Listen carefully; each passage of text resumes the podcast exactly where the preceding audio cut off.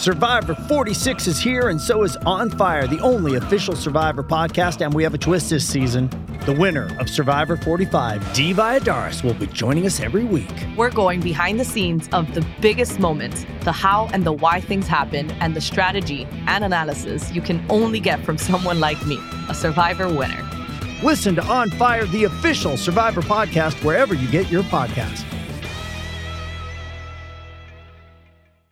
Getting engaged is a moment worth cherishing. A one of a kind ring that you design at Blue Nile can help your love sparkle. Just choose your diamond and setting. When you've found the one, you'll get it delivered right to your door. Finding the right engagement ring can be nerve wracking. At Blue Nile, you'll have the expert guidance needed and a diamond guarantee that ensures you're getting the highest quality at the best price. Cherish all of life's moments and save up to 30% at BlueNile.com. That's BlueNile.com.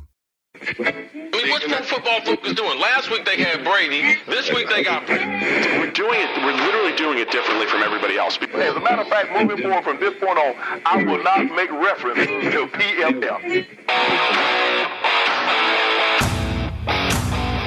Do you not understand that they are that way because you're Joe Flacco? And you just like to discredit things that people deserve credit for. That you can't possibly be expected to defend that. Talk about the game, Sam. So Who cares about what people think about us? Yeah, I like football, I like football season, and all the things that go with it.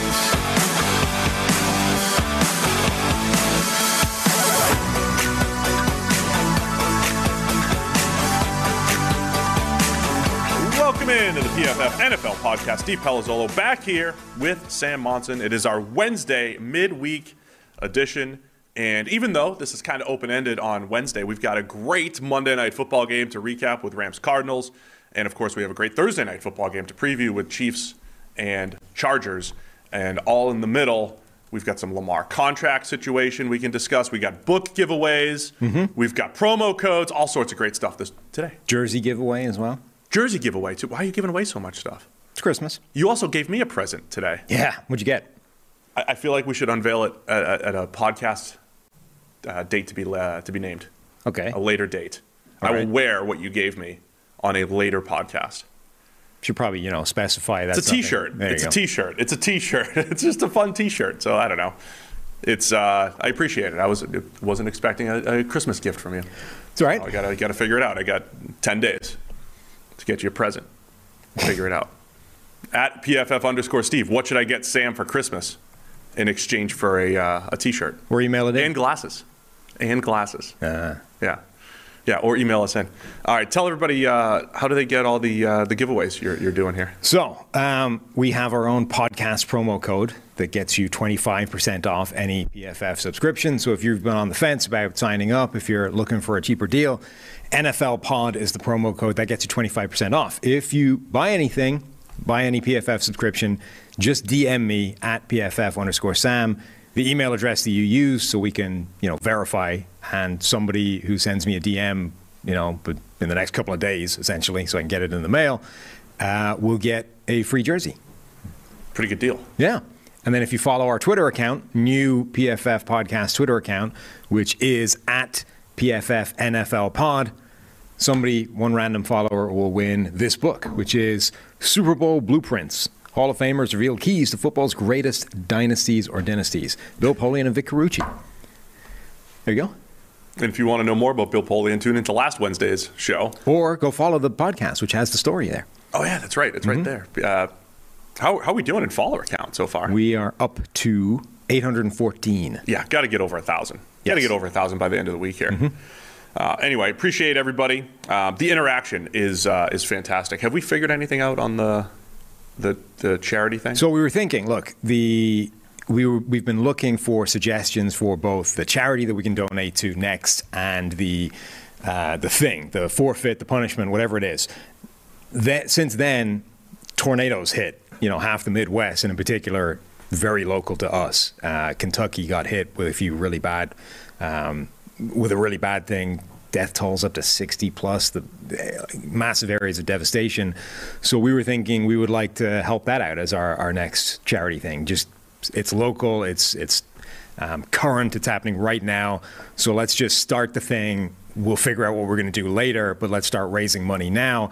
They are not set up on on GoFundMe as a direct kind of ship it straight to them, but we can just set up the GoFundMe so that it's there to donate. The money will we'll take the money and donate it straight to them. Essentially, we'll we'll be the middleman. Um, and so what we do need is we will post the GoFundMe on Twitter. Um, I'll set it up today.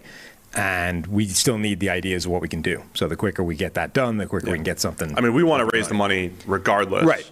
Whether We we can can start- something goofy for it or Yes, not. we can start raising money before Yeah. we figure out what we're going to do. So we'll do that. We'll set up the GoFundMe today. You guys can start donating to try and help uh, people in desperate need in the devastation of those tornadoes, and then we'll figure out what we're going to do for it later. Why don't you just go upstairs, grab Rick, grab some of? He, he- he's always got his like super hot peppers like in Just- his yeah, yeah, pocket, just hanging or he's around. got his own, uh, you know, spreads. He's got his own uh, seasoning, and so you Mm. just drink a little bit. Just do something to entertain the people here. What do you mean, me? It's your turn. Oh, I just the hot peppers are they're here, and you're more uh, more likely to get involved in that in the hot pepper game. I mean, it seems to me like it's your idea and your turn, so problem solved. Rick, yeah, bring him down. Let's get Rick down here. Anyway, um, regardless of what idiotic thing we need to do, let's at least get some money going for uh, Kentucky and the uh, the tornado relief there. Yep. Uh, you want to get into Monday Night Football? Sure. All right. So great game. Rams and Cardinals. Uh, Rams win, and you know this was a huge game for for both teams, many respects. Right. Uh, the Rams in the middle of a, a bit of a slump outside of a Jaguars win. The Cardinals, the number one seed in the NFC going into the game. It's a 30 to 23 final with the Rams winning.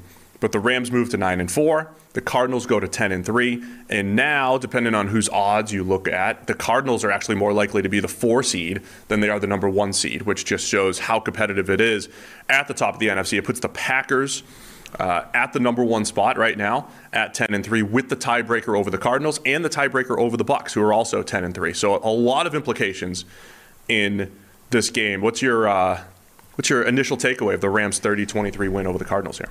Yeah, I mean, a couple of things. One is that this was um, this was the game that Kyler Murray hadn't really had this season in terms of mistakes. You know, put the ball in harm's way quite a lot this this game. He'd had one of the best turnover-worthy play rates in the NFL so far this season, in addition to the best big-time throw rate in the NFL. The big-time throw rate stayed there. He had five of them in this game. He had some special throws. Some absolutely insane plays. Um, but he also, you know, missed some. There was that early uh, shot to AJ Green that should have been a touchdown, and he missed them. Um, and then there was just some bad mistakes in there as well. And you just you cannot put the ball in harm's way that much, particularly when the other quarterback is playing really well. And Matthew Stafford had one of those great games that we hadn't actually necessarily seen from Stafford. The- This was the Stafford game. the 90 plus grade, the phenomenal, the very few mistakes, the game where everybody's looking at it and saying, this is the Stafford that we traded for. Like, this is it. Um, and then the one more takeaway I had was how do you still let Aaron Donald wreck a game to this degree? Like, he's had a relatively quiet season, and it's not because Aaron Donald is any worse than he's been in the previous few seasons. It's because literally every single other game he plays, he is getting absurd attention. Like, double, triple teams. They are doing everything humanly possible and every week to make sure that this doesn't happen, that this game does not show up, that Aaron, Ronald, Aaron Donald doesn't just take your right guard and run him into the backfield at like a rate of knots. And for some reason, the Cardinals, they, now to be fair, they adjusted a little bit, but literally play one.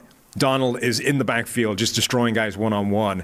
And that early in the game in particular, that was a real problem. But they got Donald that one time. They run a QB draw, let him get upfield, and mm. there was the vacated gap by Aaron Donald that Murray ran through because the run the run defense grade was only 57. Sam for Aaron Donald. No, it, it, it was a dominant outing. 14 pressures, three sacks, 11 hurries for Aaron Donald in this game, but also a batted pass, which wasn't just a batted pass. You know, you don't.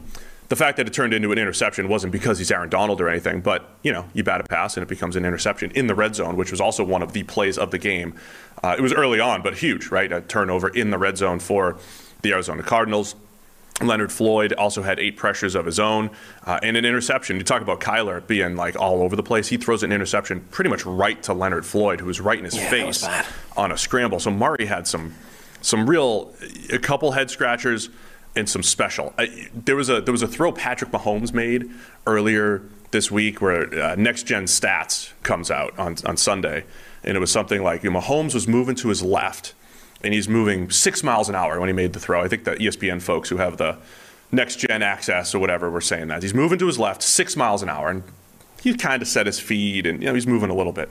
Kyler had a throw in this game where he was sprinting to the sideline, and Kyler's sprint it had to be at least 15 miles an hour, right? Like for perspective here, like when you get those, uh, when you see the next gen highest uh, max velocities, it's usually in the 20s, but that's after like 30 or 40 yards. Like Kyler's probably running 15 miles an hour, whatever it is. I, I don't know. As he is full speed and he throws it slightly back across his body, laser beam up and away from coverage to AJ Green. It was absurd. So Aaron, uh, Kyler Murray with just some legit wild plays and then some legit head scratchers in this. But this was it was a good back and forth between between Kyler and Stafford. Yeah, and, and the Donald thing I think was even more dominant than the numbers. Like the numbers are insane, 14 pressures, but he, he had there was a holding penalty that that negated a first down where Donald wrecked the guy inside, didn't get pressure, but because he was basically tackled to the ground, right? That stops that drive he remember James Conner scored a touchdown where Donald like whooped his guy, nailed him like a yard deep into the backfield, and then just couldn't grab hold of him. Uh, James Conner was able to get like a second effort. Donald was absolutely destructive in this game, and again, it's not like this isn't just a random game that he showed up for. This was because he was basically one on one all game, or at least most of it. You can you cannot do that to Donald. Like he's the probably the one player in the game. There's uh, like Myles Garrett as well. There's a couple of others that you probably don't want to do this to, but you simply cannot go into a game with no special treatment for Aaron Donald. Well, especially it's it's Sean Harlow and Max Garcia right? I mean, it's not like it's yes. Quenton Nelson one on one at guard. Right. You, you, know, Quenton's going to lose a couple, but you, like overall, you trust him. I mean, it's Sean Harlow and Max Garcia at guard, who um, those poor guys. If you have premium stats, I mean, not that you want to go see their grades, you want to go see Aaron Donald's grades, but along the way, if you you know, there'll be some negative grades in there as well. But if you have premium stats, all a part of your PFF Elite package, you go to the game grades and you could see. Uh, a sea of red, not mm-hmm. just because they're the Arizona Cardinals, but because it was uh, poor blocking up front by the offensive line, particularly onto the interior with Harlow and Garcia.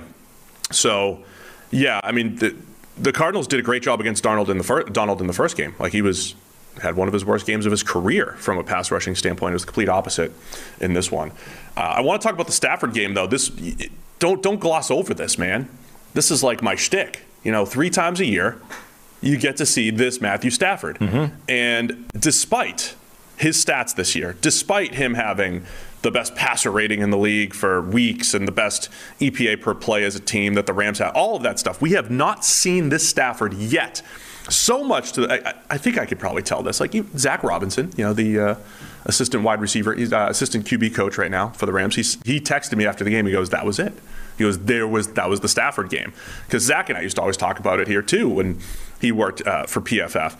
There are these games where it's not just laser beams and arm talent. You got the no look stuff. It's just the feel that he has is also next level. Um, but it really only shows up once in a while. But this was it, and it was uh, it is as fun to watch as any other quarterback when they are feeling it is when Stafford is is playing at this level like he did Monday night. Yeah, he's now probably 500 for these games this season. You've probably got three serious statement games that the Rams needed this year. There was the first game where they beat Tampa Bay, yeah. but Stafford didn't play that well. Like his numbers were better than his performance. Let's call that a wash. Then there was the Green Bay game where Stafford didn't play that well. And you're like, not a win in Lambeau kind of guy. And then there's this game, right? Where Stafford shows up, looks amazing, and you're like, yeah, that's that's the Stafford. So we're like, we're one, one, and one for games where, you know, this is the guy you, this is why you traded for Matthew Stafford. It's for these games and we're basically splitting the difference right down the middle. Yeah. But this, this is the most recent one, so this is what matters. This oh. is why you got Matthew Stafford. Okay. Anyway, I, I love watching him throw like that. He had the uh, 52 yard, I think it was 52, but it's 51 air yards to Van Jefferson on the post route. The deep crosser to Cooper Kupp that he just hits him in stride. Mm-hmm. Um, he had the no look again. He, it, not that the no look means anything, but it's like when Stafford pulls it out, he pulls it out a few times a year, very Mahomes-ish, and and it works, and it's and it is awesome. So yeah, Stafford was great, but. Uh, what does this do in the NFC? Well, the Rams moved to nine and four. there are, if you look at playoff projections, you know, I don't know what your sim looks like, but if you look at pro- playoff projections, I had to we- update it because I had the Rams win, or Oh. the Cardinals winning. You got you got to you got to look into that. The Rams and Cowboys. so Arizona drops all the way to third seed in my my simulation. Yeah, because that's uh, that's what happens in real life as well. They're the number three seed right now. Uh, the Rams and Cowboys appear to be on a collision course for the playoffs at the four and five seeds, which is which would be really fun. That'd be in Dallas. Uh, Tampa Bay and Green Bay. This is this is really interesting. The battle for the number one seed on PFF.com. The Bucs have the easiest schedule remaining, and the Packers have the fifth easiest schedule remaining. There's a really good shot that both the Packers and Bucs win out, go 14 and three, and the Packers still they get the tiebreaker, and they end up as the number one seed for the second straight year. And remember the value of the number one seed. There's only one bye, and uh, so if the the number two seed there, if it's Packers, Bucs, Cardinals, has to play wild card weekend, even if it's uh, even if it is at home. And the other thing there is the two seed, the loser, plays whoever the seven seed is in the NFC. That's Washington right now. That's the battle between Washington and Minnesota and whoever else is in the mix, in the hunt. The Eagles, the Saints, the Falcons, they're all in the hunt. So a lot of playoff implications coming out of this Monday night game. Yeah, I mean, this was a, a, a devastating loss for Arizona, who had done such a good job of weathering the problematic uh, stretch where they didn't have their quarterback or their number one receiver. Um, a chance to really try and cement uh, their position at the top of the NFC standings and chase that number one seed, which is really important for them, I think. So that I, it's really, I think that the number one seed is much of a muchness, except so obviously the the bye week is huge, but in terms of like where where the playoffs go, I, I think it's much of a muchness, except Green Bay. I don't think anybody wants to go to Green Bay. Even though Tampa Bay beat the Packers there last Sure, I, I'm not saying it's. I'm not saying you can't do it, but the way the Packers are playing this year, with the reinforcements they sh- they are getting back at some point, I don't think anybody wants to go to Green Bay. I don't think anybody cares that much about going to Arizona or going to Tampa Bay. Like, sure, it's it's not good because it's it's the opposition's home field, but it's a lot better than going to Green Bay in January. the, the some of the oddities there when you're discussing that, I agree. Like, you'd rather not go to Green Bay. That's the one place where you could, could get ridiculous weather and or something could be different. It's just tough to play there. But Tampa Bay has been a much better team at home than on the road this year, which is actually the opposite of last year. So that could be noisy. But Arizona is the team that's been better on the road than they've been at home, right? They're undefeated on the road and they've beaten everybody by 10 plus. Again, it could be noisy. It might not matter.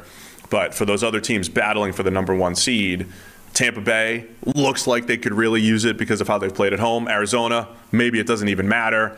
But Green Bay, you know, to your point, I think it matters because of the weather and, you know, who wants to play there. And it's late January. It's a week later this year, all of these games, because of the extra week. Uh, working from home is more important than ever, so you can optimize your home office with an X chair and our many accessories to enhance your focus, productivity, energy, and comfort. Once you feel the customized support of X Chair's patented dynamic variable lumbar, there's no going back. It's the DVL. You can see it there on the screen if you're listening or if you're watching on YouTube. If you're listening at home, here's what you want to listen to. It's all in the LMX massage and temperature regulation, exclusively designed and made for X Chair. With versatile comfort and extraordinary design, X Chair fits any space. High performance, quality engineering, extreme comfort, the ability to put it together pretty quick and easily. That's what I love about my X Chair.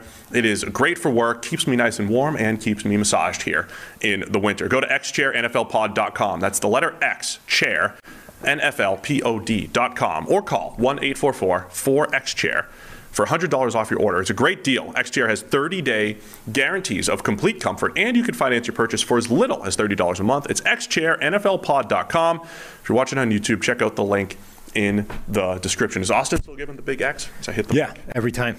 Big X. I haven't studied his read, but you know he's he's gotten good feedback on it.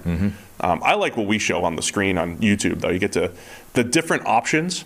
This is a DVL. Yeah, if you are if you're on the fence about this, at least go to the website and look around because there's a lot of different options, pricing options, styles, colors, and the whole thing. It's And look, what was it? 30, 30 day money back guarantee. Try it for free for 30 days. Now listen, I don't want to get into what we used to do in uh, minor league baseball. No, I don't think the it should be Walmart TV return. Somebody emailed us and said that they would donate. I can't remember what the amount was for the next charity drive if you made it through a show without mentioning baseball. Oh yeah, that's a good point. Well, just let me know which show So it it's is. not so I- this one. I need to know ahead of time. Thursday, maybe. It's not a baseball story so much as that is it as a Walmart 90 day TV return policy. Uh, I mean, policy. if the word baseball comes up, it's probably a baseball story. yeah. Anyway, I'm just saying you could try things out and return it, and why not? For Give 30 shot. yeah, 30 For days. 30 days. Um, You'll my- probably love it. Is the point? You know the way Chrome comes up with that like insistent little button in the in the top right that's like up update or whatever it is, right? You know, and then it's, it's green to say, oh, there's there's a new update. You might want to think about it. And then it's orange to suggest. So you've been a while. You Yeah. probably want to get on with it. And then red for like, if you don't update this, we're going to do something nasty to your computer. Yeah. So I'd had to update Chrome a while ago, and when you do that, the simulation wipes. It like it disappears. No way. So I've just had to rerun the simulation. That's what red means. Red means. But uh, but it gone. turns out Arizona is still the third seed, so it was okay. I didn't mislead anybody. That's good. That's good to rerun the simulation. Green Bay number one, Tampa Bay number two with the same record. Arizona number three with the same record. So This is this is why people tune in to get the one man to get the one simulation. You don't need ten thousand. I mean, ten thousand is great. Yeah. But what about one? It's going to be some bad ones in there, you know. Right. Uh, the ten thousand. You can't go wrong if it's just. You can't one. tell me that this one isn't the one that's going to be That's right. That's the one. That's the right one. All right. Uh, do we have emails to uh, to discuss here? Let's get into some Yeah. emails. This is about the Lamar Jackson, Josh Allen contracts. yeah. So who? We What do you here? do with this entire class of 2018? Why don't you give that guy's name a uh, shot? Ellis Roche. It's not an. It's not an. It's not E double L. Oh, it looks like Ellis. Right. Ellis? And again, is it Roche EI. or is it Roach? Oh, I always I always default to Roche. I see. With where you're from. Anyway, Eyeless Eyeless. Roche. Eyeless asks, would you give Lamar Jackson the Josh Allen contract if the season ended today? And if you were to put the 2018 quarterback class into tiers, where does each one rank? I think this is fascinating because everybody's focusing on Baker Mayfield's contract, right? And how much money he's costing himself and how he's playing like crap and what do the Browns do? This is a disaster, yada, yada, yada. Josh Allen got his money, and then uh, obviously, obviously Sam Darnold's not getting. Not getting paid in any kind of monster. Don't, don't forget Josh Rosen. Correct. Probably also not getting a big money extension anytime soon.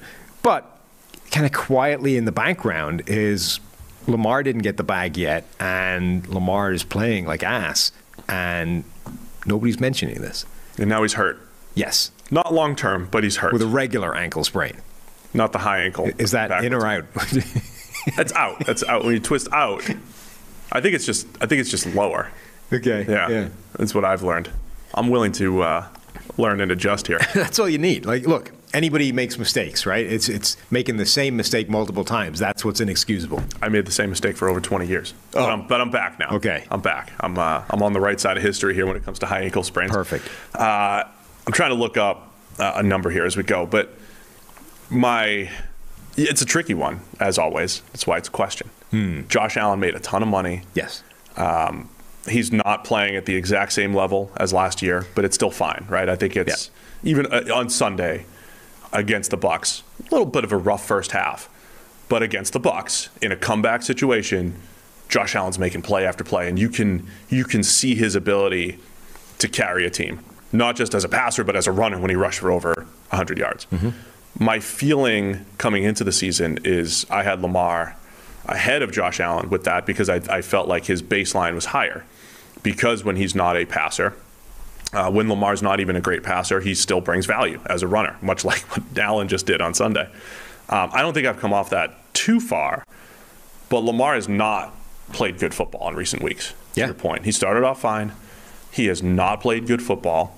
Uh, he's he's on pace for the most scrambles of his career. Um, and I've mentioned this, I repeat myself a lot, but he was never a scrambler. He was never a runner, run around guy. And he has been this year. Long story short, he has been this year, way more than usual. That's a little concerning to me. But I feel more confident in the Ravens. Just let's compare Lamar to Baker really quick. I feel more confident in the Ravens being able to create offense with Lamar than I have confidence in Baker Mayfield being able to create offense, kind of outside of your supporting cast. But I think this year has brought some concerns for Lamar here. He already has nine more scrambles than he had in his MVP season. Right, and like on fewer attempts. Yeah. right? Similar attempts I mean- because he didn't throw a ton in 2019, right, but obviously fewer games as well. in fewer games, right? So it, it is, again, just to debunk the narrative. Lamar never ran around and did all that stuff. He was a part of the design running game. As a passer, loved to sit in there and go through progressions. And you're not seeing it. You're seeing less patience.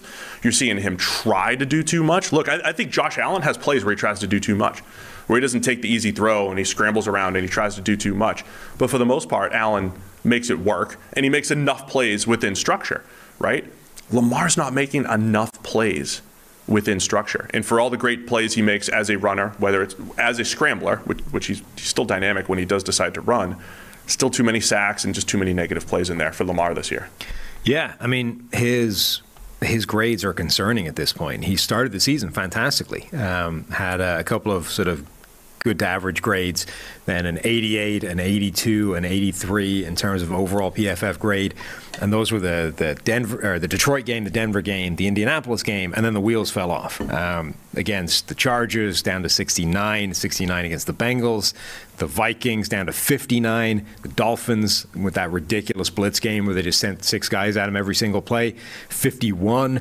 The Browns, where neither quarterback could see defenders for some reason, were just pitching it straight to them, 42. The Steelers game, 44, and then he only lasted like a couple of dropbacks against the, the Browns a second time before he got injured. Um, but hadn't been doing much until that happened. I, I, I think it's different to the Baker thing because the ceiling, the high point that he's reached is so much higher. Obviously, unanimous MVP. Like you were at that point, you were already sold on yes, Lamar is the guy for us going forward. Whereas the Browns' problem is they're still not sure, and their issue is like all the new information at this point is only muddying the picture. Yeah. We're not getting any clarity at any stage. So the Browns are in this spot where I think you're going to have to try some kind of like short term pick up the fifth year option, maybe franchise him. Like, let's just keep stringing this out as long as humanly possible before we make the decision. The Ravens are in a different spot because I think they were sure two years ago. I know. But you haven't got it done yet. So, and on every new piece of information since like week six has been heading in the wrong direction. So, does that is that lowering the price point, or is that just making it, or is that just making you less comfortable with the contract you're handing over to him? So the other thing, the, the problem I have with all of these discussions is what's the alternative? And I, look, I get it. I am the I am the person pushing that the alternative might not be as bad as it once was. That finding a comparable, cheaper quarterback in today's environment is easier than ever. Uh, like for instance, is Teddy Bridgewater playing better football than Lamar Jackson this year? Maybe. Kind, kind of is. To be clear, I don't think there's any way that the Ravens are not handing Lamar Jackson a big money extension. Yeah, that's Like, that's ultimately way. what I'm getting to. I think Lamar gets paid. Yeah. Right. And So I guess the, the the kind of question really to me is why hasn't it happened already? I, I think I think all of these deals are going to come down to the structure. So you have a Patrick Mahomes who has this 10 year. Eventually, it looks like a team friendly deal. That's um, you know, the cap. They, they know when the cap's going to change and all that stuff, right? Josh Allen has this huge deal. Dak has a deal where he can get out, where he's a free agent in a few years, right? Like Dak can. Um, Dak wanted flexibility. He didn't want a 10 year deal. Right. Mahomes wants to be in Kansas City forever with a chance to win. So it honestly comes down. I, I don't know what Lamar wants in this. Does Lamar want to get paid three years from now? Does he want just three years and then the ability to get paid again? If you're the Ravens, do you want to make him the face for 10 years? Are there any concerns about injuries and him taking all these hits? Like a lot of there's a lot of these things to consider. And by the way, they've just confirmed what the cap is next year, and it is going up $26 million. Yeah. It's going up from 182.5 million to 208 million. Like, so one, I mean, the Patriots all of a sudden look like geniuses again, right? That spending spree that you were like, oh, it's it's not a problem now, Now maybe next for it. year it's Yeah. an issue. All of a sudden it isn't because the cap just skyrocketed. For anybody that's been dragging ass on their contract, it's not a bad negotiating spot because all of a sudden there's 26 million extra cap space to deal with. I also wonder if you're the Ravens, you know, we know that the Ravens are a sharp organization, a team that does a lot of smart things, you know, that that is typically on the right side of like nuance and understanding and clever decisions. Um, as you know, illustrated by John Harbaugh coming out and explaining the two point thing, Yeah. you know, whilst Phil Simms rails against the idiocy of it, whilst not understanding it nor caring that he didn't understand it, according to his CBS diatribe. Um, I wonder if the Ravens are saying, well, look, we don't need to get this done right now. Like if Lamar is in, if Lamar himself is not agitating for this contract, which he doesn't appear to be, then why would we want to give it to him earlier than we have to? Because right now he's really cheap. Like why why do we want to lock this down when who knows what could happen? Yeah. Right? Because as soon as you lock it's that that balance, right? The sooner you lock in the contract, the cheaper it is for you, but the more risk is attached to it. Because Right. if things go south, you're stuck with it. Jared Goff, Carson Wentz, et cetera, et cetera. The later you drag it out, the more expensive it's going to be, but the more you have in terms of um, uh, the more you have in terms of contingency. You get to basically play it out for longer and see if something goes south. Yeah, the other the other part about the Lamar Jackson equation is I do think even so there, there's ways that you can elevate your team, right? And I again I always I always reference the Brady's and Breeses and Rodgers and Peytons of the world and all that where even with an average receiving corps or offensive line like you for the most part they're going to pull you through, right? You're they're going to still find ways to produce with that group. The next tier of quarterbacks can do that to a point, but it's but it's less consistent. Lamar has that ability to overall generally make the rushing attack better, make the offensive line better, um, and create more open throws. But this is but this is the worst he's thrown the ball since his rookie season.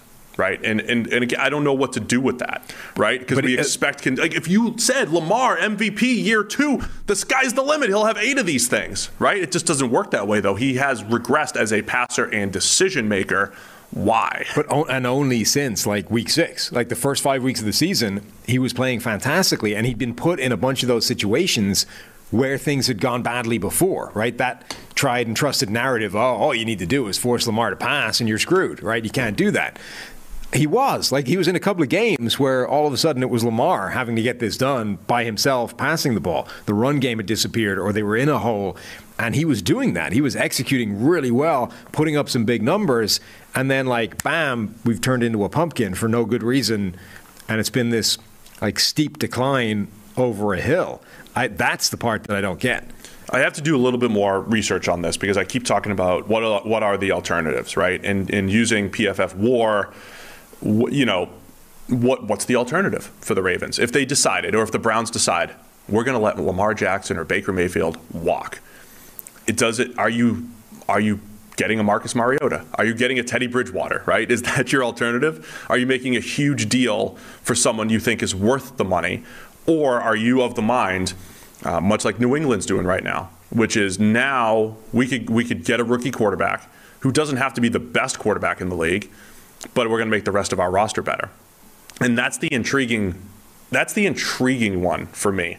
I still think the quarterback's the most valuable position in the NFL, but also repeating myself for the thousandth time. If the difference between QB1 and QB20 is tighter than ever, is the real edge, not the the quarterback's always an edge, but is it less than it was before? And the best teams are going to be the teams. This might sound crazy, but just the ones who have the best team around you receivers, offensive line, defense, for whatever you can do. For I mean, Is there more of an onus on the supporting cast rather than the quarterback in the coming years because the difference in the best and worst quarterbacks is tighter than ever? I don't know. There's something to just consider. The quarterback's still an edge and an advantage, and I would pay Lamar. Uh, there's also that, like, if I was in the Ravens front office, it's kind of like knowing what you're dealing with. Okay, we have Lamar locked up. I know what we're dealing with. We'll now make all of our team building decisions around that. There's a comfort in knowing. I mean, that was the Chiefs thing, right? It's we lock this thing in for a decade and then we're pretty much set. Okay, it's going to have some. There's going to be some challenges involved in paying this amount to a quarterback, even if it gets less the the later into the deal you get and the higher the salary cap goes. But simply having it locked down in financial terms for that long gives you a ton of ability to plan around that and start like hanging everybody else's contract around it and balance the whole thing and you have way more ability to juggle things than you do when so compare that to the Kirk Cousins contract, right?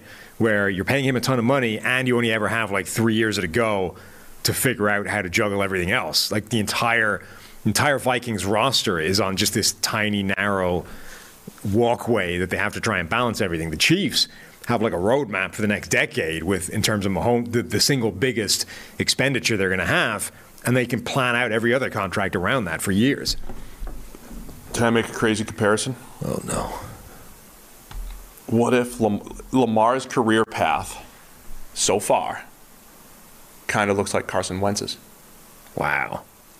Stylistically, completely different. Yes. Um, I don't believe Wentz is as much of a roster enhancer as as Lamar is. Mm-hmm.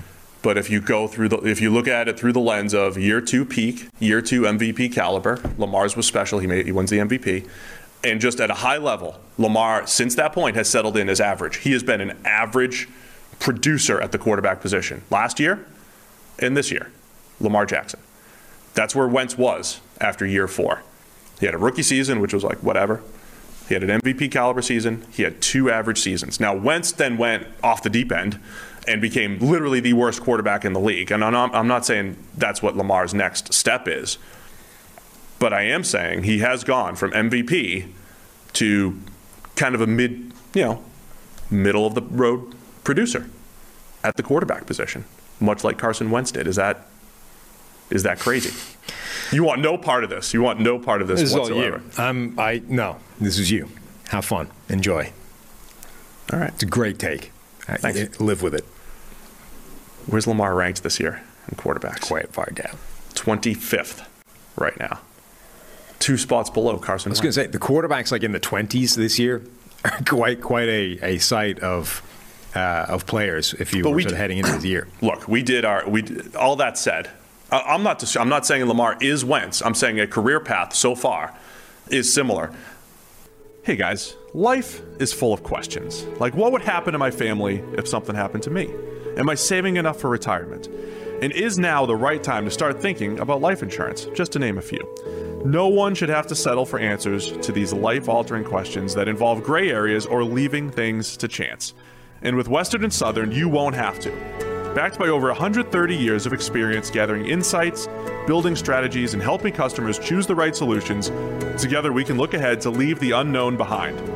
Western and Southern Financial Group Life Insurance, Retirement, and Investments. Compensated endorser products issued by member companies of Western and Southern Financial Group, Cincinnati, Ohio. We talked about it on the PFF NFL Daily today. We did the Joe Burrow versus Justin Herbert discussion, and I leaned toward the, the hypothetical upside. I would do that in this case too with Lamar Jackson. The the upside is high, and the floor is still high because you'll have that rushing ability to build around. So, So the- yeah, I the would last, take Lamar. The last part of this question was um, if you're putting those 2018 quarterbacks into tiers, where do they all rank? It's almost like, is it five distinct tiers now? I mean, you got Rosen, who, frankly, he's somehow still in the NFL, He's gets on, immediately struggling. throws a pick six. Like, the man might as well not be in the league. He's struggling as a backup. Yes.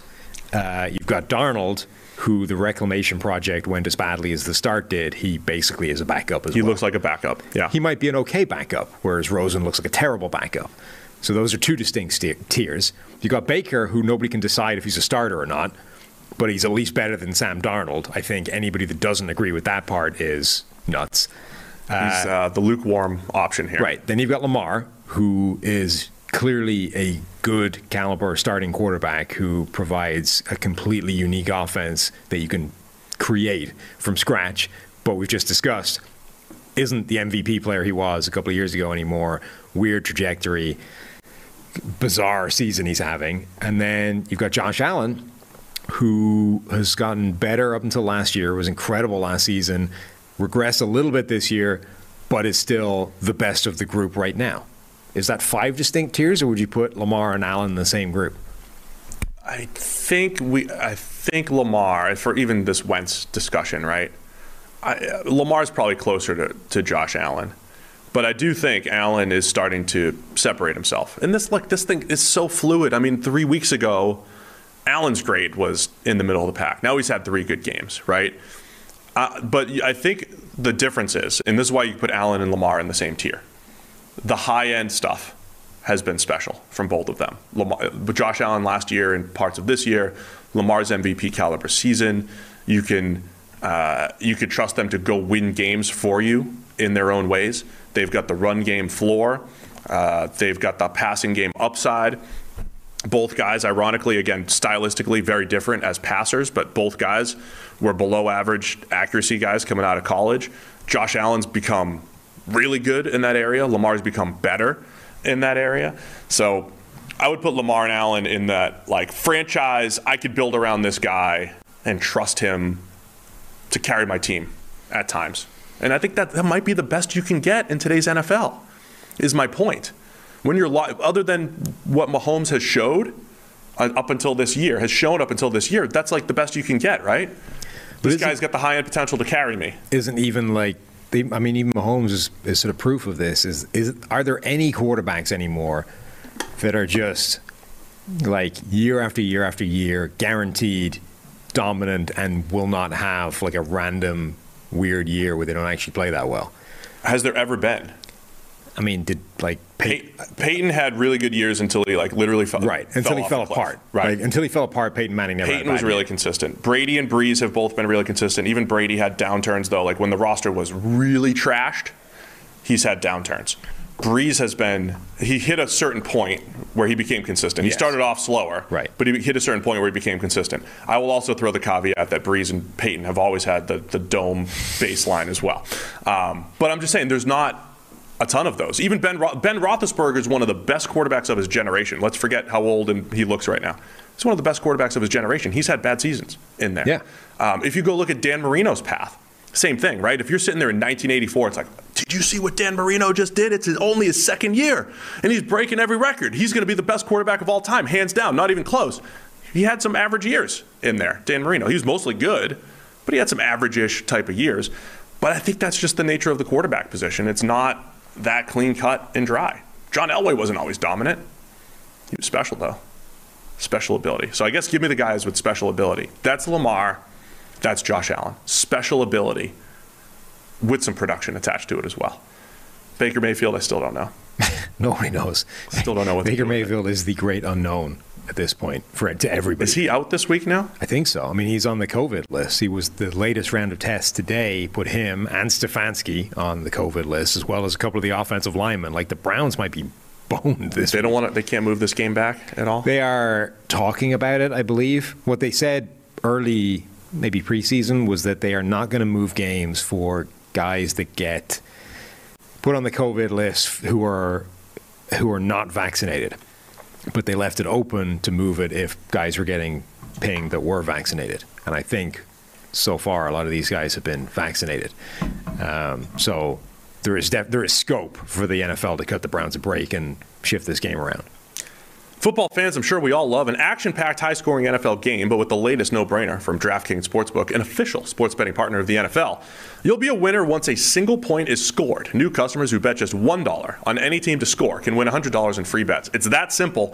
If Sportsbook isn't yet available in your state, you can still get in on the NFL action. Everyone can play for huge cash prizes all season long with DraftKings daily fantasy sports contests. And DraftKings is giving all new customers a free shot at millions of dollars in total prizes with their first deposit. So download the DraftKings Sportsbook app now. Use promo code PFF. Bet $1 on any team to score. And of course, you can win $100 in free bets. If they score, you score with promo code PFF this week at DraftKings Sportsbook, an official sports betting partner of the NFL. Must be 21 or older, New Jersey, Indiana, Pennsylvania only. New customers only. Min- minimum $5 deposit, $1 wager required. One per customer. Restrictions apply. See DraftKings.com slash sportsbook for details. Gambling problem? Call 1-800-GAMBLER. Get in on this action if you haven't yet. Real easy. $100 in free bets. It's all for you. Just make sure you don't pick the team that, uh, that gets shut out in a particular week. That would be bad. Not expecting a shutout from the Chiefs or the Chargers. No. On Thursday night. Do we have any other emails before I transition smoothly to Thursday Yeah, one. football? Um, this wasn't an email. This was a, a Twitter tweet question. It's usually a tweet, yeah. Yeah, Twitter question. This was a Twitter. tweet thing sent to us. We Uh, also- anyway, we have a. Bobby Wagner interview in the document here too. Yeah, it's probably not happening. Uh, Andy sent us a tweet, which is, "Who should the Patriots be worried about?" And I think this is interesting because we, I was pushing this idea that, you know, Buffalo had constructed this team to beat the Chiefs, and all of a sudden there's like five teams standing between them and the Chiefs, all of whom they match up badly with. Um, so I'm sort of fascinated. What, what do you flip it around? Now you have the Patriots who match up really well against Buffalo, probably take the division, maybe get the number one seed. Who would they least like to roll up to Foxborough, assuming they make it that far, and challenge them in the AFC title game. I mean, it's got to be the Chiefs, right? Is it the way the Chiefs are playing now, though? Yeah, because I don't think there's still, I think, a very clear blueprint that everybody hates that term. There's still a very clear game plan to slowing down Kansas City, and if there's a clear game Right, plan. Like the Patriots are the, the best team in the NFL at like taking the thing that's obviously working and ramping it up to 11. that that's the one thing that's changed because these teams have played each other a few times over the last few years. The thing that has changed is so Belichick's done a really good job against Patrick Mahomes, right? I, I was pulling those stats out last year. Mahomes' grade against the Patriots. and that's when they were unstoppable. Right, and his grade against the Patriots is like in the 60s, passing grade, but his stats are good. Right. That's what the Chiefs aren't doing right now, right? Is like on games, in games where Mahomes isn't great, they used to still score 30 points and have the screen game and Tyreek Hill and all these guys just dominating. Now you're not having that. If Mahomes doesn't go, the offense doesn't go. They're averaging 14 points a game on offense against teams that aren't the Raiders in the last Against seven weeks. non-Raiders since week 17. And that's Uh, against seven. teams that aren't, you know, that are not the Patriots. So I, I get that, but I would I would say that the Chiefs' defense has a chance to take. Like I don't think the Patriots' passing game is great. I think the Chiefs' defense has a chance to like really slow that down and do just enough in the run game against New England that the Chiefs. And it's still Mahomes, like it's still Mahomes in the offense for whatever they're showing against non-Raiders teams. Like if they break out in the playoffs, is anybody surprised if they just figure it out again? So I, th- I think the Chiefs remain the most dangerous team. Uh, the Chargers could be a dangerous team for New England, even though New England beat them. They beat them on kind of a fluky, like they beat them on a miscommunication pick six, right? Herbert receiver on a different page. Herbert, miscommunication. yeah, Herbert, I think alone makes the Chargers always dangerous. Yeah. like when you have a quarterback that can make that throw that he made last week, where you have him under pressure, you've beaten the left tackle, you're chasing him down into right field, and he just sets his feet and hurls a 65-yard laser for a touchdown. With 29 seconds left in the half, and there's like, Like- if they're going to go deep, you know, it might be now. You can't defend that. You- Right. You, literally can't defend that. That's that's one where you just have to go, oh, like, okay, fine, that's a touchdown. We couldn't do anything about. Um, as long as you have a quarterback that's capable of making those plays, that team is always dangerous. The one team that I would think is is interesting that we'll learn more about this week is I don't know if Indianapolis is a great matchup for them. Like the We'll Colts Saturday. That's what I mean. Yeah. The, the Colts with their offensive line, with their ground game, with Carson Wentz playing a clean brand of football, with their defense that's been very good at forcing turnovers. The Colts and the Patriots are two of the top three defenses in the NFL at forcing turnovers. The only team that's got more than either of them is Dallas.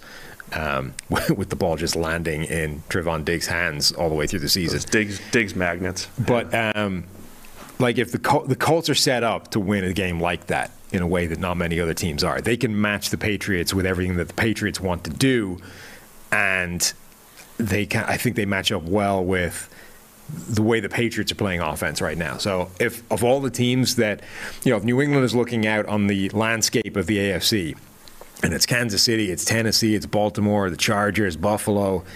The Colts are the one team there that I don't think they would love facing. I think the Patriots get challenged in three out of the next four weeks here. You've got the Colts this week in the Dome. You have Buffalo, presumably not in 50 mile an hour winds mm-hmm. in New England in a couple weeks. You have the Dolphins the last week of the season in Miami. Dolphins are playing much better football. And then you have, let me pose this question to you January 2nd, week 17, Patriots hosting the Jacksonville Jaguars. Is this going to be Excuse me. Patriots Jaguars? I'm just saying it's a football game. You're this is a game they're being challenged in. No, no, no. I was going to Oh. put. I said three out of the next four games. The Okay. game that I omitted from the four was the Jaguars Gotcha. game. However, I'm intrigued by what might be the biggest coaching mismatch in NFL history with Bill Belichick going up against Urban Meyer. I mean, how many college championships does Bill Belichick have? That's a good point. Urban shows up at midfield. Let me see your resume, Bill. How many times you won at Ohio State and Florida? If you were a, if you were an odd, if you were the odds-setting man in Vegas, right? What would you set the odds on Urban Meyer quitting at halftime of this game? you know, Vontae Davis style. Plus 150. Just going, I don't need this crap. I'm out of here. Slight dog. plus, plus 150. What would the score need to be for him to do that? 48 to nothing. 40. no, 40. Once you hit 40. Well, 40. Herb's just he's 40 out. to zip, and Urban's just calling the limo. Uber, Uber what's the Uber Black, the fancy car? Just hopping in the Uber Black, and I'm out of here. Send my last check to my ma- my previous mailing address. It's, it's actually hilarious. The um, you ever seen the the montages of Bill Belichick during a game? They'll show two minutes of like just Bill, and you will have literally no idea what's happening in the game. Yeah. and and they'll like they'll have like subtext. It's like Patriots touchdown, and he's just like, Mm-hmm. mm. Patriots interception, nothing. Other team touchdown, nothing. Same thing. Urban Meyer's the complete opposite. It's like second play preseason game. Hands on his head, right? I mean, it's, it's just you can like tell the score by the face yeah, that he's pulling. Completely tell. Yeah. Urban Meyer's like the face gets worse as the as the deficit gets greater, right? I mean, it's it's just funny. Um, but we'll see if uh, if that's the biggest coaching mismatch in, in NFL history. Belichick versus Urban Meyer.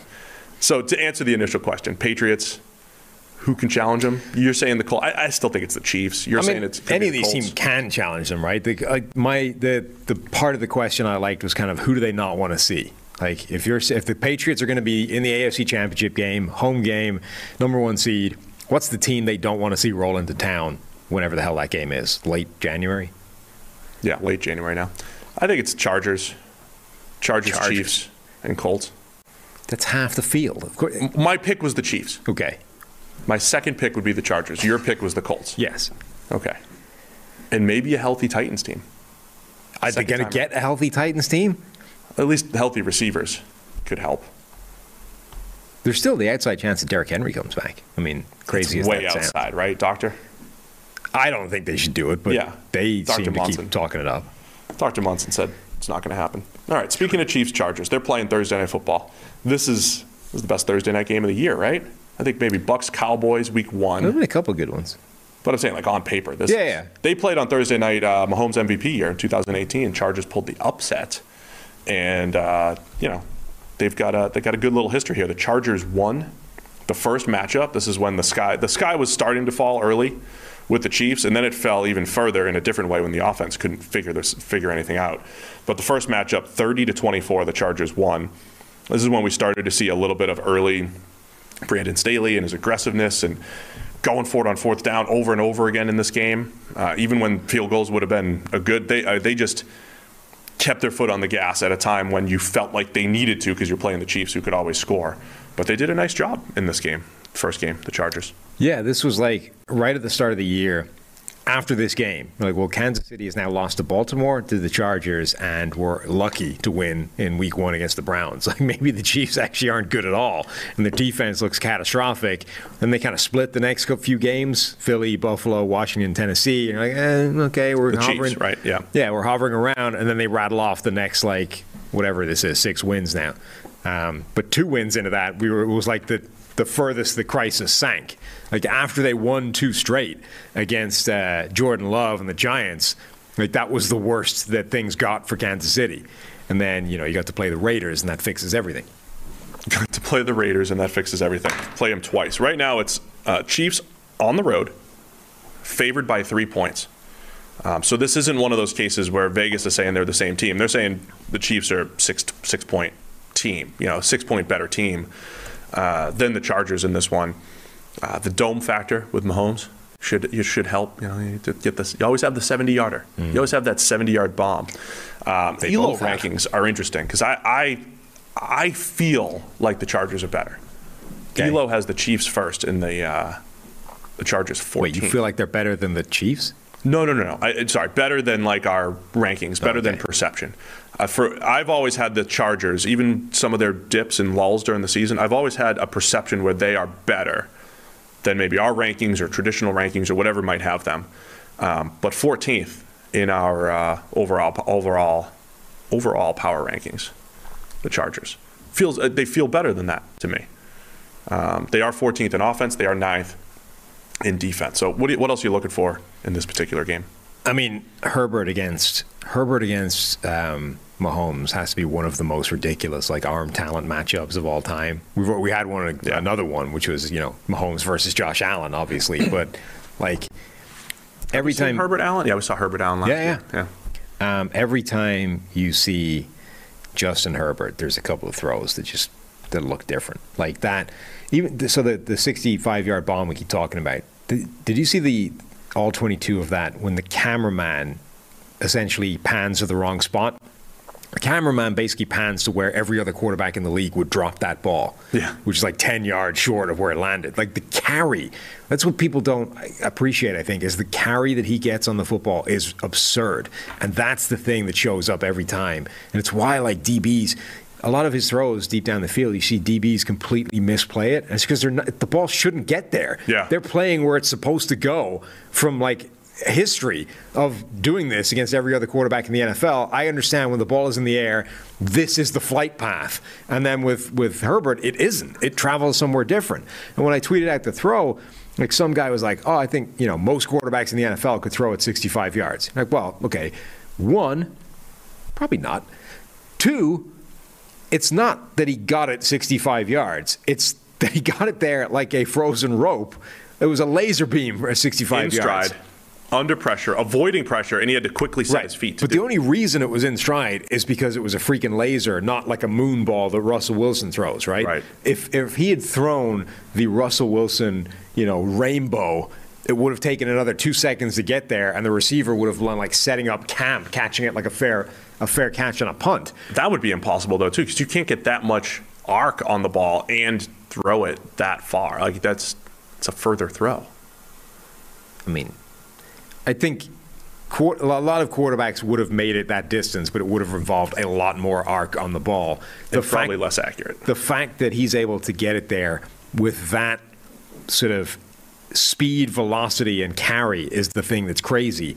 And you see that every single week from him. And you really don't see it from that many other quarterbacks, even the other guys that have ridiculous arms, like the things Mahomes is able to do, the things that Josh Allen is able to do. Those they're not like hitting those passes that often.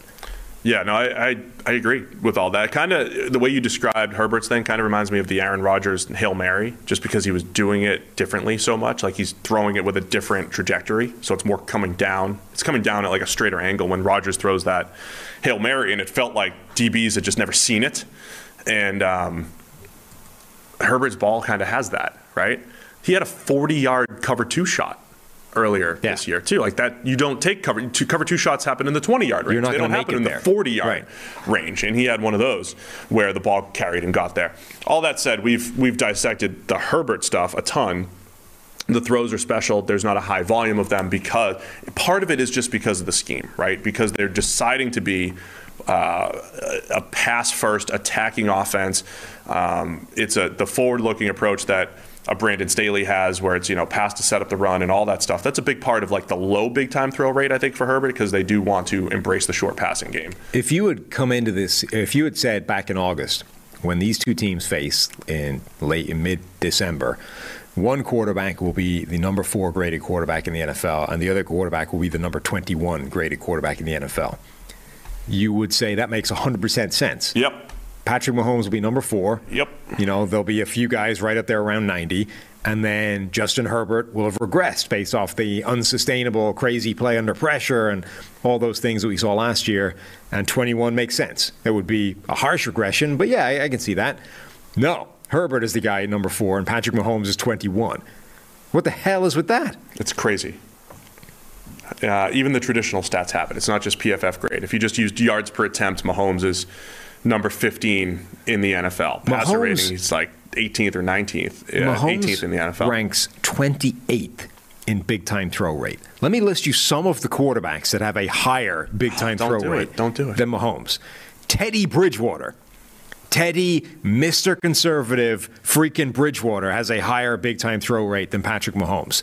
Um, Justin Herbert, who we've been bitching about, you know, why doesn't he do that more often? Why are there not more big time throws for Herbert? More higher, than Mahomes. Higher than Mahomes. Jacoby Brissett, Trevor Lawrence, uh, Matt Ryan, Carson Wentz, Ben Roethlisberger, right above him, Mac Jones, uh, Sam Darnold. It's what is happening here? Trevor Siemian has a It's the significantly high higher. thing, man. It is teams are playing them differently. And look, they're also big time throws. I mentioned this on the daily today. Big time throws are sometimes a product of opportunity. And the Chiefs are not taking the same opportunities because look at what they're doing with their two top playmakers, Tyreek Hill and Travis Kelce. Tyreek used to be the guy that leads to these big time throws. The one Mahomes had on Sunday was more of an adjustment. It was more like scramble drill, big time throw, which is what Mahomes usually does. But like the the the ones that are schemed up aren't there, right? They they're taking one or two deep shots per game. It feels like with Tyreek Hill or even a, a Hardman or whatever. But that's it. It's so much of the underneath stuff and and, and it's just what they're being forced to do for the most part. So I don't. Part of it's just not having the opportunities to create those big time throws because of the way defenses are playing them. And clearly, outside of Raiders games, Mahomes and the Chiefs' offense haven't adjusted to this new way that teams are playing them. It's uh, teams are expecting them to hit this eight-yard speed out over and over and over again, and you know maybe the Chiefs could take it, but they're not doing it consistently enough. Only 16 th- big-time throws by Mahomes. If you told me that in August, I would think you were absolutely crazy. Yeah. But here we are. Football's tough to predict sometimes. it is. That's the bottom line. Give us a give us a break, everybody. Football's tough to predict. All that said, if the Chiefs ever break out of it, are you ever surprised? No, but only because we saw it for so many years. I, at this point, I'm starting to get closer to yes, though. Like, it's been struggling for so long. I don't think we're going to see the 2018, 2019, 20. Like, I don't think we're going to see the Chiefs of the last few years. I think this is a different team. Now, that's not to say that they aren't still arguably the best team in the AFC and right. well capable of winning a Super Bowl. But all of a sudden, like, their defense is actually going to win them some games. And their defense is not there solely as a thing to be like, okay, I just need you to, to make a stop, like one one or two in the game, and then we're good. If you can do that, we're fine. If you, our only problem is if you make no stops in the game and we have to score every single drive. That's where we have problems. Now you're like, no, no, no. I actually need you to be a good defense. I need Chris Jones out here making plays. I need Melvin Ingram. I need Frank Clark to stay, you know, rediscovered, reborn, whatever the hell's happened to him in the last few weeks. I need this defense to stay cooking because I'm not sure the offense can get back to where it used to be. Now, Chris Jones is on the COVID list, right? Yeah. Is what I saw. Um, he has been absolutely dominant. Uh, credit where credit's due to Frank Clark, who you mentioned. This is uh, what his best grade in years, uh, getting after the quarterback. And, and, and we're very fair with our grading, which is why you might see a guy with 10 sacks one year and he has 10 sacks the next year and it's a completely different grade because the path to getting there as far as winning one-on-ones and how quickly you won and all that stuff is, is different. Frank Clark is so much better this year than he's been really – at any point in his Chiefs career. And then Melvin Ingram's there. But if Jones is out of this game, presumably he is at this point, if Jones is out of this game, Frank Clark and Melvin Ingram, are they enough to get after Justin Herbert in this one? I think it certainly changes things. Um, like they, I mean, Chris Jones is the best player they have on defense and an absolute game changer. Um, I think that they they definitely need him out there. If he's not, I think their edge rushers are capable, but I don't think they change games the way um, he does. In the in a year of the MVP race not being a complete slam dunk, Tom Brady's the betting favorite. I think he's the on-field favorite. I think he should be the guy. Justin Herbert's number two in PFF WAR right now. Now Brady's got a huge lead on him in WAR. But when you talk about the MVP moments and all that, like Herbert's got an opportunity here against a hot Chiefs team everybody's watching. The island game is all that matters. Uh, Herbert's got an opportunity here to uh, throw his name back in the ring because he is playing really, really well. Um, I do think the I think the Chiefs are just they're just playing well. I think the offense will start to get a little bit better. Right? Even if it's not the same thing it's been, I do think these Raiders games are probably catalyst for them to just get a little bit better than they've been. But this is the defense that that kind of almost started the entire trend of the league forcing teams into this kind of situation. And you know, the, so Patrick Mahomes is playing this way. Josh Allen is playing this way. The one quarterback I think that hasn't been lumped into that yet, but I think probably deserves to be, is I think that might explain some of Russell Wilson's bad play as well. Remember, even outside of the mallet finger, Russell Wilson has not been having a good season by his standards. And Russell Wilson is another one of those quarterbacks that that wants to go deep down the field and make those incredible throws. And remember last year against Brandon Staley's defenses, when they took those things away, it was like he didn't know what to do. Like we are setting up with these with quarters coverage. We are taking away your deep shots. You're going to have to go somewhere else, and he didn't. Like he kept almost being confused that there was an extra guy back there when he was wanting to take a shot where he normally takes them. So. And if you look at our PFF grades on throws short of 20 yards, so anything shy of what we call a deep target, Mahomes is graded 25th, Josh Allen is 26th, and uh, Russell Wilson is 29th. Like those guys are all in the same kind of ballpark. They're all grading, you know, not particularly well. And I, I think that's I think it's if this is a product of what the NFL is doing on defense to to force offenses that have been devastating and explosive. We're taking those away, and you're going to have to figure out another way of winning. It doesn't mean you can't do that. Like nothing comes without a price, right? There's, there's a trade-off to us playing this way but you're going to have to take it, and it, it's doing things that is not normally as efficient. It's running the ball. It's taking those short underneath passes and winning with a thousand paper cuts. And those three quarterbacks in particular, but not exclusively, have not been good at that this year. It is it is fascinating, right? Because the NFL, we talked about this with Sean McVay all the time. The NFL is about adjusting, and you know, defenses aren't just going to sit there and say, "Well, Sean McVay, your scheme's just too good." continue to exploit us. You know, Patrick Mahomes, you're too good. You know, continue to exploit us. The fact that defenses are fighting back this year, Sam, um, makes for some fun, right? And yeah, Brandon Staley certainly at the forefront of that. And I think the success that Staley had with the Rams last year has been a huge part of why defenses are doing a lot of this. Um, it was that plus the way the Bucs played the Chiefs in the Super Bowl. You know, everybody says copycat league. There's teams are looking for what what's being what's successful and forcing some of these quarterbacks to to be better on the underneath stuff. Certainly one of the trends of this year. So we got Mahomes, we got Justin Herbert, we got a hot Chiefs defense, we have a Chargers defense led by Brandon Staley that is that is built and equipped to slow Patrick Mahomes. They did a pretty good job in the first matchup. Chiefs by three. What are you? Uh, where are you leaning in this game? Um, I'm going to go with the Chargers.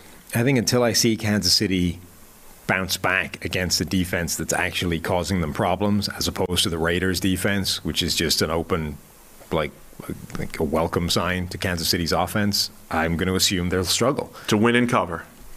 Uh, they are three point dogs. Three Chargers. point dogs. So, if you think they're within three, you think they're winning. Do I? I think so. I think you think they're winning. I don't think that's how that works. No, it doesn't. But I mean, I'm going to take them to cover, but not to win. So you think the Chiefs win by two or sure. one? That's what you think's going to happen? Maybe. Maybe. All yeah. right. Perfect.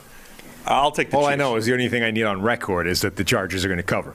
Right. I'll take the Chiefs to, to win and cover. Obviously, they have to win. Yes. To cover. Uh, I don't see them getting swept by the Chargers. I, I think Andy Reid and the in the I think the Chiefs offense is going to start getting out of it.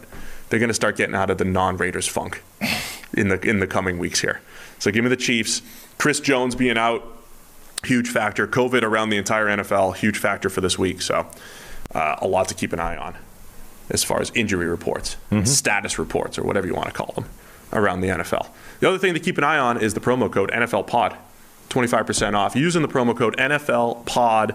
Uh, go ahead, use it, screenshot that you've used it, and send it to at PFF underscore Sam. DMs are open. DM. You can win your own Mark Brunell jersey. DM me the email address. I think that's the best way of doing it. I don't think you can. I don't think there's a screen that sort of proves you used the pom- that promo code. Oh, I don't know. So the, the email address? Yeah. All right. So send the email address to at pff underscore Sam. Anything else we got to cover today? That was fun. Love. We love reading your emails. Yep. So NFL podcast at pff.com, which is in the bio, I believe, of the new Twitter account. So if you ever want to know what the email address is, go there. Yeah, so this is it's, it's easier to consolidate all these things we're asking you to do. Yeah. There's one more thing though, because this holiday season, it's all about Christmas lists and wish lists and all of that fun stuff, and we want you to get your voice heard. Contact at pff.com. They're collecting. They're like Santa Claus this year. They're collecting your wish list. Okay. Your, your holiday list. Which PFF feature do you love the most? What do you want the most from PFF? It's on PFF.com. Like, what type of features do you want? What do you pay for that you love or don't love? What do you want to pay for from a subscription? What do you think should be free? All that fun stuff. So they're trying to collect that wish list. Tell them that the PFF NFL podcast sent you so we can get uh, a nice consolidated list of our listener feedback. So it's contact at pff.com you can let your voice be heard because the people are listening right now as we try to make PFF better for everybody. Sound good? Yeah. All right, that's our Wednesday show. Appreciate everybody tuning in live on YouTube or in podcast land. We will be back tomorrow previewing all. Is it week 15? Wow. Mm-hmm. All of the week 15 action around the NFL. We'll see you tomorrow.